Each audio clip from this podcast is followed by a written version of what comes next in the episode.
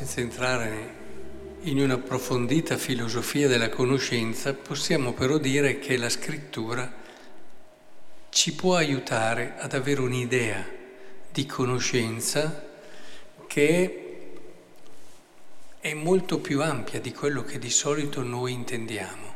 E questo non è solo da questo brano, ma lo vediamo in tutta la scrittura. In tutta la scrittura la conoscenza non è un qualcosa solo di testa, ma è un qualcosa che coinvolge tutta la persona. La conoscenza parla di intimità nella Bibbia, parla di una profonda relazione, una intima comunione potremmo dire. Ci si conosce quando c'è tutto questo. Ed è per questo allora che la lettera di Giovanni ci dice, eh, chi dice lo conosco e non osserva i suoi comandamenti è bugiardo e la verità non è in lui. Ma al contrario che osserva la sua parola, in lui l'amore di Dio è veramente perfetto. Noi non possiamo dire di conoscere Dio nel senso più bello e profondo se non entriamo in questa relazione profonda ed intima che è l'unione delle volontà. Che cosa sono in fondo i comandamenti se non la volontà di Dio? Espressa in tante parti che ci aiutano a comprenderla meglio, perché dire una volontà di Dio generica eh, rischia di essere un po', come dire, di non essere così chiaro anche per tante persone. Invece la volontà di Dio si è come eh, sbriciolata in tanti comandamenti, cioè in una legge, in una legge che poi dopo abbiamo compreso sempre meglio dall'Antico Testamento fino al Nuovo, che si concentra essenzialmente nei due comandamenti dell'amore, ma è lì che si vede, è lì che si vede. Quindi noi pensiamo di conoscere Dio? Nella misura in cui noi entriamo nella sua volontà che parte dai comandamenti, ma non si esaurisce nei comandamenti. Eh? Dopo, man mano che una persona vive i comandamenti, il Signore chiede sempre di più, perché Lui è fatto così. Quando un tralcio dà frutto, lo pota perché porti più frutto, ci dice il Vangelo di Giovanni. Ma perché questa è l'esigenza dell'amore. Quando uno non sente di crescere, ogni giorno di più nella comunione, nell'intimità con colui che ama, l'amore è malato, c'è un problema. E perché è fatto così l'amore? L'amore gioisce e gode nel fatto che vive qualcosa e sa che il giorno dopo può viverla meglio. Questo è l'amore ed è così che è fatto l'amore. Quindi la conoscenza passa proprio da questa intima comunione di volontà, anche quando la volontà ti costa, perché Simeone dice qui è, è qui per la, come segno di contraddizione, anche non solo per la gioia di molti, ma anche per la rovina di tanti. Ma proprio Simeone ci dà questa ci spiega questa cosa, perché avete notato, lui che era così intimo a Dio con la sua vita, perché era molto fedele alla legge di Dio, ai comandamenti, un uomo di grande fede, riconosce subito Gesù, perché c'è questa conoscenza che si genera.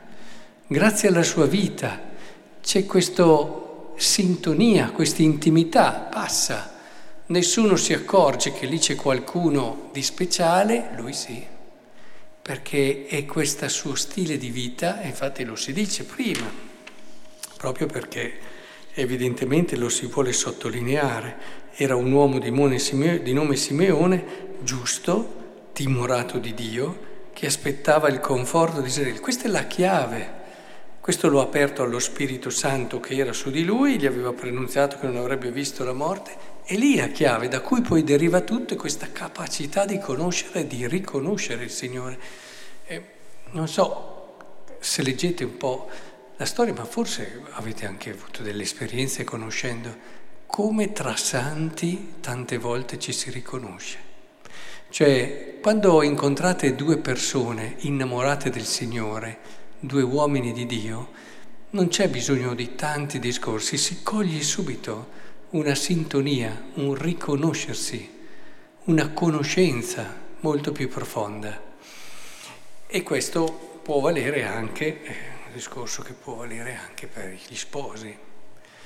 Eh, a volte sento dire, eh, questi due sposi sono, si vogliono molto bene, lui non crede oppure non viene a messa, lei sì o viceversa. Eh, eh sì, sì, può essere che umanamente ci sia una bella intimità, ma c'è tanto che viene perso. Eh? Cioè, se non ci si ritrova in un'unione di volontà anche su questi aspetti, anche su questi aspetti si perde tanto, si perde tanto,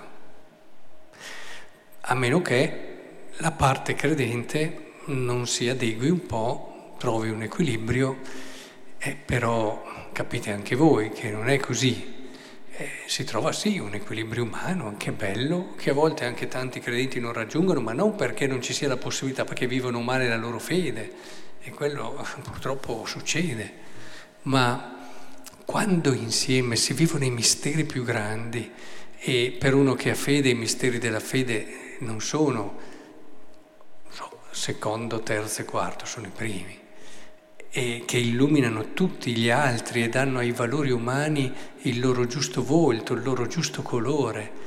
È chiaro che allora in una coppia dove c'è realmente questa sintonia di volontà nella verità di Dio, nella legge di Dio, si arriva certamente a dell'intimità e comunione che non è possibile senza.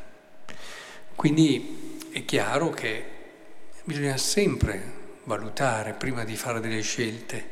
Quando si è giovani a volte non ci si pensa, ma poi col tempo uno pian piano se ne rende conto, ma non dico solo delle difficoltà a livello di scelte come educative, eccetera, lì insomma o altri tipi di scelte, lì si può anche arrivare a, a risolvere parzialmente, nel senso che uno lascia fare all'altro, ma anche e soprattutto in quella intimità che deriva dal condividere misteri come quello dell'Eucaristia, misteri come quello della preghiera, misteri come quello di una carità vissuta in una libertà rinnovata e profonda, misteri di un cammino interiore serio, profondo, dove ci si aiuta, ci si sostiene, ci si perdona e il perdono assume un significato profondamente cristiano. Insomma, ecco, queste sono tutte cose che portano in quello stile di vita che è nella legge di Dio ad un'intimità e ad una conoscenza che è quella di cui ci parla oggi Giovanni.